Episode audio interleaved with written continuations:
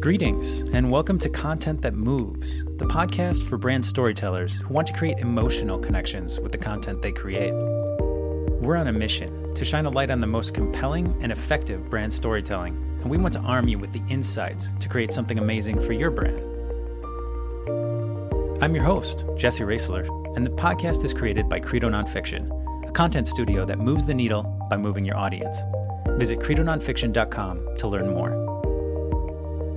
Today's podcast is sponsored by Brand Storytelling, bringing you the latest news, trends, and insights in branded content with top of the industry events and in depth industry coverage online. Brand Storytelling encourages a higher level of collaboration amongst advertisers, agencies, media partners, and creators in pursuit of a richer media environment. For more of the latest in the world of branded content or to explore event offerings, visit brandstorytelling.tv today. Our guest today is the founder of Subgenre, Brian Newman, who is one of the foremost consultants in the country, helping brands be more successful with their filmmaking programs, and in particular, how to make a big impact through smart and effective film distribution. Brian has helped brands that are considered the gold standard in brand filmmaking, like Patagonia and Yeti, develop robust programs that show a strong return for the brands that make the investment. Brian Newman, such a treat to have you on Thanks the show. Definitely. Um, we're here at Sundance where filmmakers from all over the world come to screen their work and also hope to find the thing that I'd love to chat with you about, and that is distribution. Um, here at Brand Storytelling, the summit with Sundance, I know that's a big focus. Um, first of all, I'd love it if you could just tell our listeners a little bit about like your personal background and also what you're doing with subgenre. Sure. So my background is more the traditional indie film world. Um, I worked at a lot of film festivals and film organizations, more on the nonprofit side for a long time. So I ran the Atlanta Film Fest. I was CEO at the Tribeca Film Institute. I ran the Rockefeller Fellowships, which were all kind of traditional indie film. And I left that world about seven years ago and started consulting uh, for a variety of reasons, um, but quickly um, started working with brands that are making film. And what I found was that most of them could find producers and find a good filmmaker to make the film, but then they would throw it up on their website and maybe get five views and they would come to me and say, How do we get more than that? How do we get broader distribution? And a lot of my work over the years had been on the tangents of distribution. And so I knew a bit about it. And I started first with Patagonia and now with multiple other brands, helping them with the distribution and marketing of their films. Yeah, that's so huge, and I feel like that's the great mystery in this, you know, brave new world of brand filmmaking mm-hmm. is distribution, and even like, you know, with with our feature film, The Starfish Throwers, when we finished the film, it was like, ha, huh, and our producer was like, yeah. you're maybe at the halfway point. Right. Like distribution is like the most important thing because it is. It's true. You spend so much effort and time yeah. and, and money for a lot of these brands to make this film, and you want to make sure that it's finding your audience. And I know you've worked with a lot of amazing brands, you know, brands that people think of as sort of the gold standard uh, in this world, like Yeti and Patagonia. Um, I was wondering if you could tell us a little bit about how specifically, like, you collaborate with some of those brands, and if you have any examples of how you've helped them find their audience with, with their sure. films. Yeah, so just like your film, it's the the thing everyone wants is to figure out distribution. And even in the best case scenario, when you sell it to the best distributor on the planet, you still have a lot of work to do around that. And so the brands, just like a filmmaker, have figured out the same thing, but that they need that, but they don't know much about how to do it and they don't come from the film world. So oftentimes, in the best case scenario, brands come to me very early, sometimes even before they've hired the filmmaker they want to work with. Mm on their project, and they say, "We know we want to do a film on this subject." And um, a good example would be like Patagonia, mm-hmm. uh, where they happen to do a lot of social impact films, particularly around environmental issues. Mm-hmm. And uh, one of the first films I ever worked on was a film they did called Damnation. Yeah. And that's a good example, just as a starting point, is they came to me and said, We've already got these filmmakers that are working on it. Our goal, though, is not just to distribute the film, but to have people care about this somewhat obscure issue to some people of dam removal. Right. And when river they, health ultimately. River right. health ultimately, yeah. exactly. Restoring natural natural riverways. And even if you think dams are a good thing, a lot of them are dead. They've stopped producing energy. They're just sitting there blocking salmon runs and things like that. I didn't know any of this when they called me, but yeah. I've, I've learned a lot about it. yeah. But so the goal was let's not just get the film distributed, but figure out how to get it to the right audiences that would then call their legislator or, or tell their friends why it matters, or things like chefs who care about good salmon. Um, how do we reach those audiences? And so before the filmmakers were even done making that film, I started helping Patagonia determine who their core audience was that they wanted to reach, and then all the secondary audiences that they'd like to reach and get active, but that come after that core audience. And we built a plan of how to do that in the best case scenario. And then, to be honest, you adapt as reality hits. So everyone's first goal is let's get into Sundance and premiere the film. And in this particular case, we weren't even done with the film in time for Sundance, but we premiered at South by Southwest. And then we built our campaign not just around the festival world, but around Patagonia's world. Like they have a catalog that comes out every year that's focused on fish. So they wanted to make sure the film came out at that same time so they could promote it. So a lot of the work is kind of triangulating the way the film world works with the way the brands work and trying to get them to work together because they're on different schedules oftentimes, uh, all in the goal of having the biggest impact. Right. And how are how are you measuring impact? Like I know probably even from Damnation to now, it's quite different with you know the streaming all the streaming platforms are available. Yeah. What actually what sorts of tactics are you taking in that digital realm, and then how are you how are you doing measurement? Yeah, so it's interesting because if you talk to almost any brand at this conference that we're at right now, brand storytelling, they'll say that in their perfect world they would get their film on Netflix, and we all have Netflix accounts, but as you probably know from even reading uh, the layman's press as well as the trade press, they don't give out a lot of data. So if your if your metrics are number of eyeballs that have seen the film, sometimes even though you have this hunch that millions of people saw it on Netflix, you have no data to prove that. So you've really got to start building metrics that are different yeah. than just eyeballs. Yeah. And uh, what we try to do is really go back to the reason the brand is doing the film. What are their goals? Right and let's build metrics around that. So, um, oftentimes it'll be a mixture of things like how many eyeballs, but not just on potentially a thing like Netflix, but places you can measure it, like screenings at festivals, screenings at grassroots with nonprofits, um, counting the actual audience members that show up. But then another thing you try to do is uh, measure the impact of things like the earned media. Mm. So all the press articles that are written about the film, right. if the New York Times writes about the film, they have millions of readers. Right. So you try to get a sense of adding up all those different groups that have heard about the film because that's another metric. Right. Another metric might be do people actually do anything as a result of it? Yeah. So not every brand is making films to make a difference, but if you are, you can do things like a petition or um, having people sign up that they care about this issue, or actually joining a nonprofit on a river cleaning expedition or something like that. And you can usually work with those nonprofit groups and measure how many people took part in those activities. We'll also build metrics like Google search terms. So we might look for six months before a film comes out at a film like with Patagonia again with Damnation. Uh, one of the things we did was we measured how many times people were searching for words like dam removal, salmon runs, all those kind of words associated mm-hmm. with the film. And then we did Google Analytics over the course of a year to show that when the film came out, there was a spike uh, in people searching for those terms, and it was most likely tied to the film coming out and raising awareness. Right. So you try to find metrics that fit your film yeah. and your goals, right. but it's not perfect. And that's one of the topics of a conference like this. Yeah. Everyone's trying to figure out how do we measure impact, mm-hmm. and when you can't trust the view counts that Facebook gives you, mm-hmm. what do you trust? Right. So everyone's trying to figure that out at the same time. But yeah. we try to come up with something that isn't rocket science, but seems smart enough to pass muster with the boss. Right. So there's like that or, organic outreach where you're you know you're reaching out to festivals. You get a certain amount of eyeballs there. That's where you often get press, right? And and you can measure that. Um, but beyond that, when you are looking at like views on digital platforms, for example, are you actually doing any sort of like ad spending, or does that sort of fall outside, or how, how are you? Yeah, usually the brand is paying for the ad spending, and sometimes my firm um, which is me and three people. It's a small company, mm-hmm. but sometimes we help them with that ad placement, knowing the types of places that it would need to go. Other times they might have a media agency of record okay. um, that's responsible for their media spend. Okay. So we'll liaison with that group and say, out of your spend, it would be good to hit these kind of places.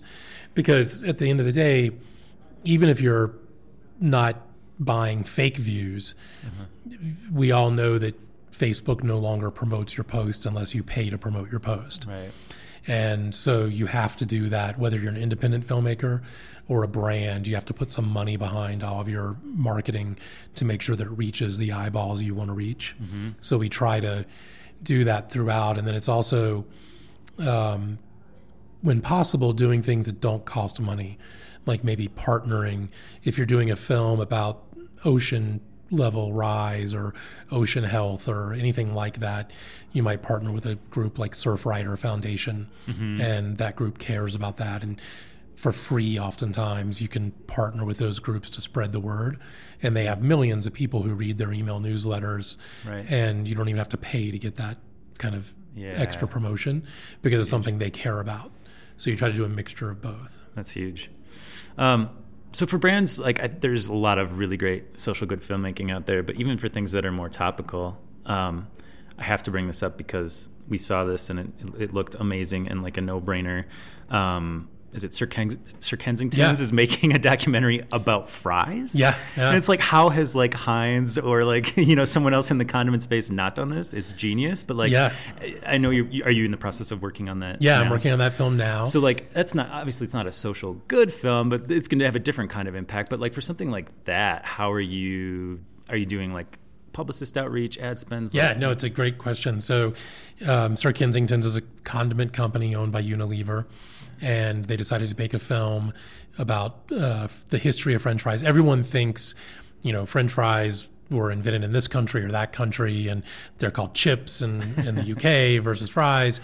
And um, it turns out, uh, which you'll find out in the movie, um, just like potatoes, they're from Peru. Uh-huh. Um, and then they've spread in different forms, and different people have different ways of making them and it's not going to change the world, but it's actually a really fun oh, film. Yeah. Sounds like and the goal at the end of the day is for people to obviously, if they're thinking about fries, they're thinking about what are they going to put on them, and they might reach for Sir Kensington's versus something else if they know they sponsored it, or at least try it because maybe they've never tried that brand before. Mm-hmm. Um, so in that particular case, our goal is going to be we'll do a lot of film festivals because it's a fun film. We we've already been accepted into several film festivals this coming spring and summer.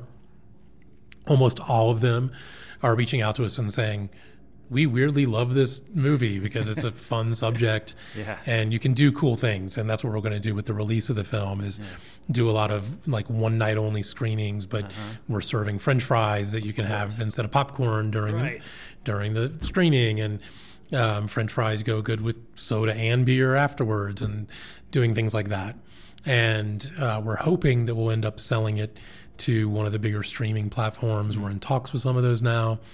And the measurements will be mainly th- things like earned media. Uh-huh. But the brand can actually track, just like any brand does with their ad campaigns, they'll be able to track whether the time period of the release of this film leads to an increase in sales. Yeah. And then we're also doing um, it's not public yet, but by the time this podcast runs, it might be. We'll be doing a lot of kind of crossover things where you might walk into a Walmart and where you see on the ketchup aisle, you see sort of Kensington's, mm. you'll actually see promotions for the movie oh, right on. in the middle of Walmart, and there'll be a QR code. Cool. And if you hold your phone up to it, it'll take you right to an iTunes or whatever store where yeah. you want to buy it. And so there's kind of that's measurable. So we'll right. be able to see like, did people actually do that? Right. And did it lead to sales? Did it, what happened as a result of that?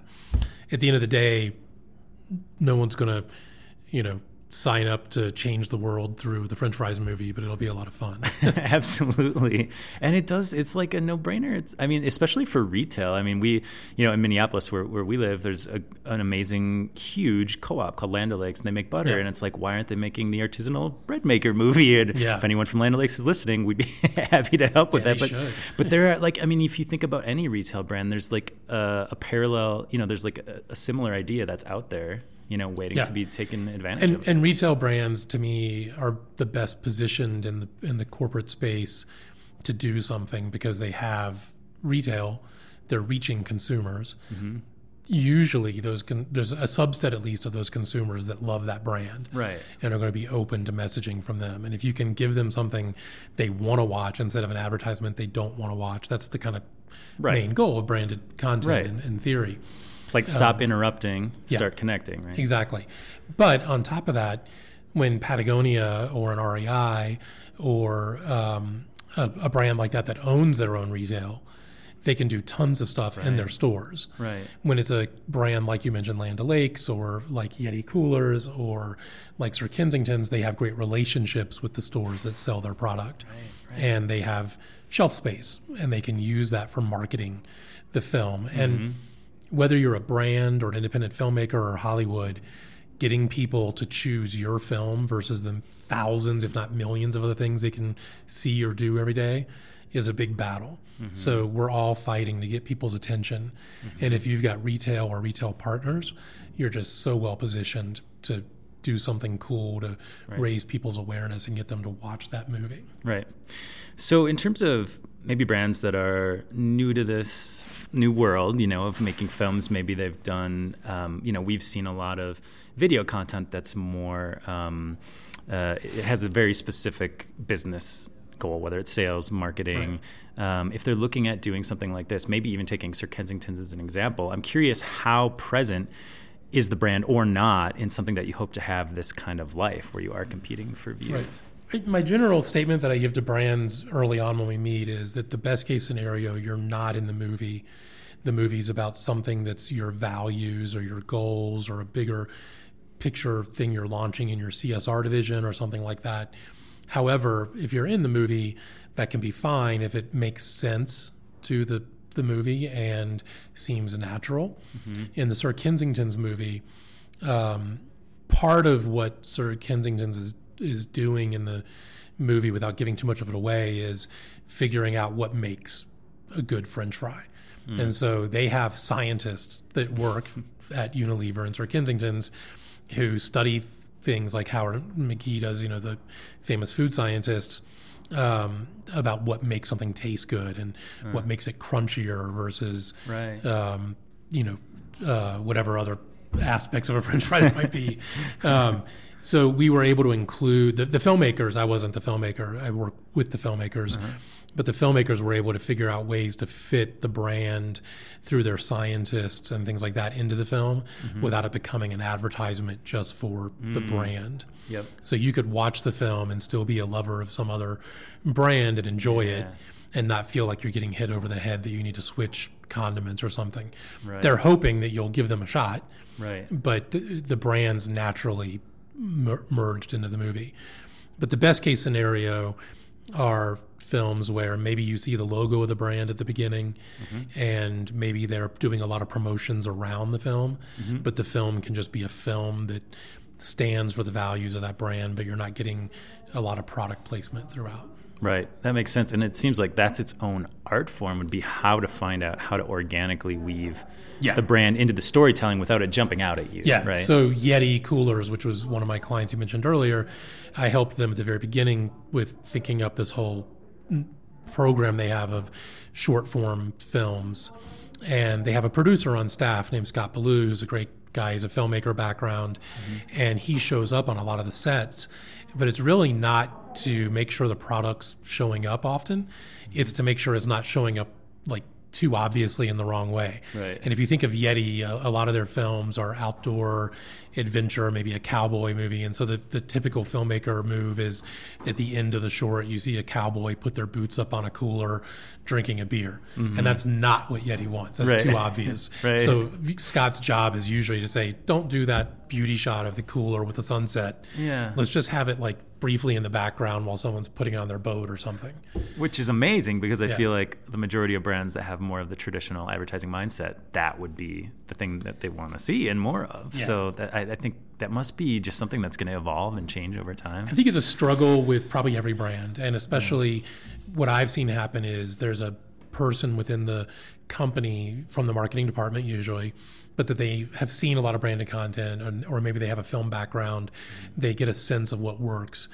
They then have to go convince all their other colleagues why are we spending tens or hundreds of thousands of dollars on this movie and our brand's not front and center everywhere you turn right. because that's what they're used to in advertising so right. it's a big job for whoever works at those companies to convince their colleagues this makes sense so that person whose job it is to do that yeah. do you have any advice for them yeah i mean i think that what helps is to be able to show examples of other quality branded content that's worked. And it's coming to conferences like this one really not to just advertise them but it is conferences like brand storytelling where you see examples throughout the day and all of us will be sitting there and go that one works that one doesn't but then you can go home to your colleagues and say here's some that really worked yeah. did well they didn't just win awards they actually connected with consumers and see that their brand wasn't overly saturated in the film uh, being able to say to your colleagues that we want the filmmakers, let's say this film gets into Sundance, best case scenario for any film. You want the filmmakers to be able to stand on stage and get asked the question, did you have creative control in Final Cut? Because everyone's going to wonder that. Right. If the filmmakers can truthfully say yes, and it doesn't feel like an advertisement, that film's going to perform so much better mm-hmm. than anything that doesn't. So I think for brand managers that are working in this area, it's sticking to your guns and, and realizing that because the reason you're doing this is not to get rid of advertising. Advertising is still going to exist. You're still going to make it. Mm-hmm. But this is one part of your marketing budget to reach consumers in a different way. Right. And it's really got to be different than an advertisement. Yeah. That's a really good point. So are you noticing I mean companies typically have their ad spend is in one spot and then their brand loyalty, favorability, brand reputation, uh, more and more there's an actual content team. Are you finding you're working with a specific team at a brand, or yeah. are they all sort of working together on these sorts of things? There's usually a team within the brand, and it's usually just a few people mm-hmm. that are focused on film. Mm-hmm. They, they they usually don't have the luxury of only focusing on film. They're usually doing film and something else. Yep. Um, often something experiential or social media, right. or other video. Maybe it's you know video that they do on their YouTube channel, but it's more product centric. Mm-hmm. And then they also are getting to work on this. They need to be able to liaison with the rest of the marketing team and even retail team or whoever else at the company and sell it internally. And they right. need to be champions uh, for this content there.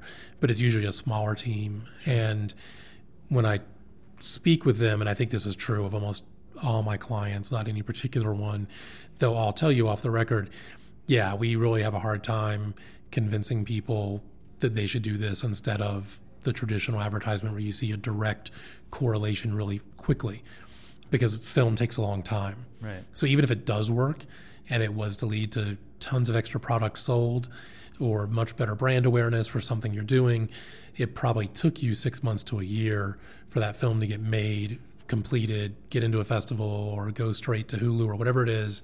Yeah. It's a long process, and a lot of the brands aren't aren't used to that length of time. Right. So it's a big learning curve. Yeah. Any other like parting advice for folks who are maybe in a brand that hasn't done this yet but is looking to get something started? Yeah, it's a great question. I think it's really smart to jump in and get a film done, whether that's just a short and something you don't spend as much money on. But you're going to learn from all the mistakes that are made and the amount of time it takes. And you'll quickly learn not to have a committee of 20 people trying to give input to the filmmaker on their edit, but everyone wants to do that the first time mm-hmm. around. that first film is usually um, going through the rough cut process. The first time you see the film is always a disaster. You think you just wasted hundreds of thousands of dollars, and the filmmakers know they're going to make it better in the next round of cuts. Right. You learn all that stuff so that then when you spend more money on the next one, you can keep learning and do better stuff. But you've got to get the first one moving, and that's usually hard because people try to say, "Let's go hire the best filmmaker on the planet." and try to get this thing into Sundance. And sometimes it's better just to make a short film, right. get it out on your website, or maybe with a partner that has some more traffic than you do. Sure. And then from those mistakes you made, do the next one a little bit better. Well, thank you. This is super insightful on a topic that I think is quite mysterious to a lot of brands. So, thank you so much for taking thank, the time. Thanks for having me. To learn more about Brian's work and see examples of the films he's helped produce and launch, visit sub-genre.com. Join us next time when we'll be chatting with the ECD of Global Creative and Content Marketing at Marriott International, Mark Battaglia, about what makes their content program so successful for the brand. Until then, be well, have fun, and tell some amazing stories.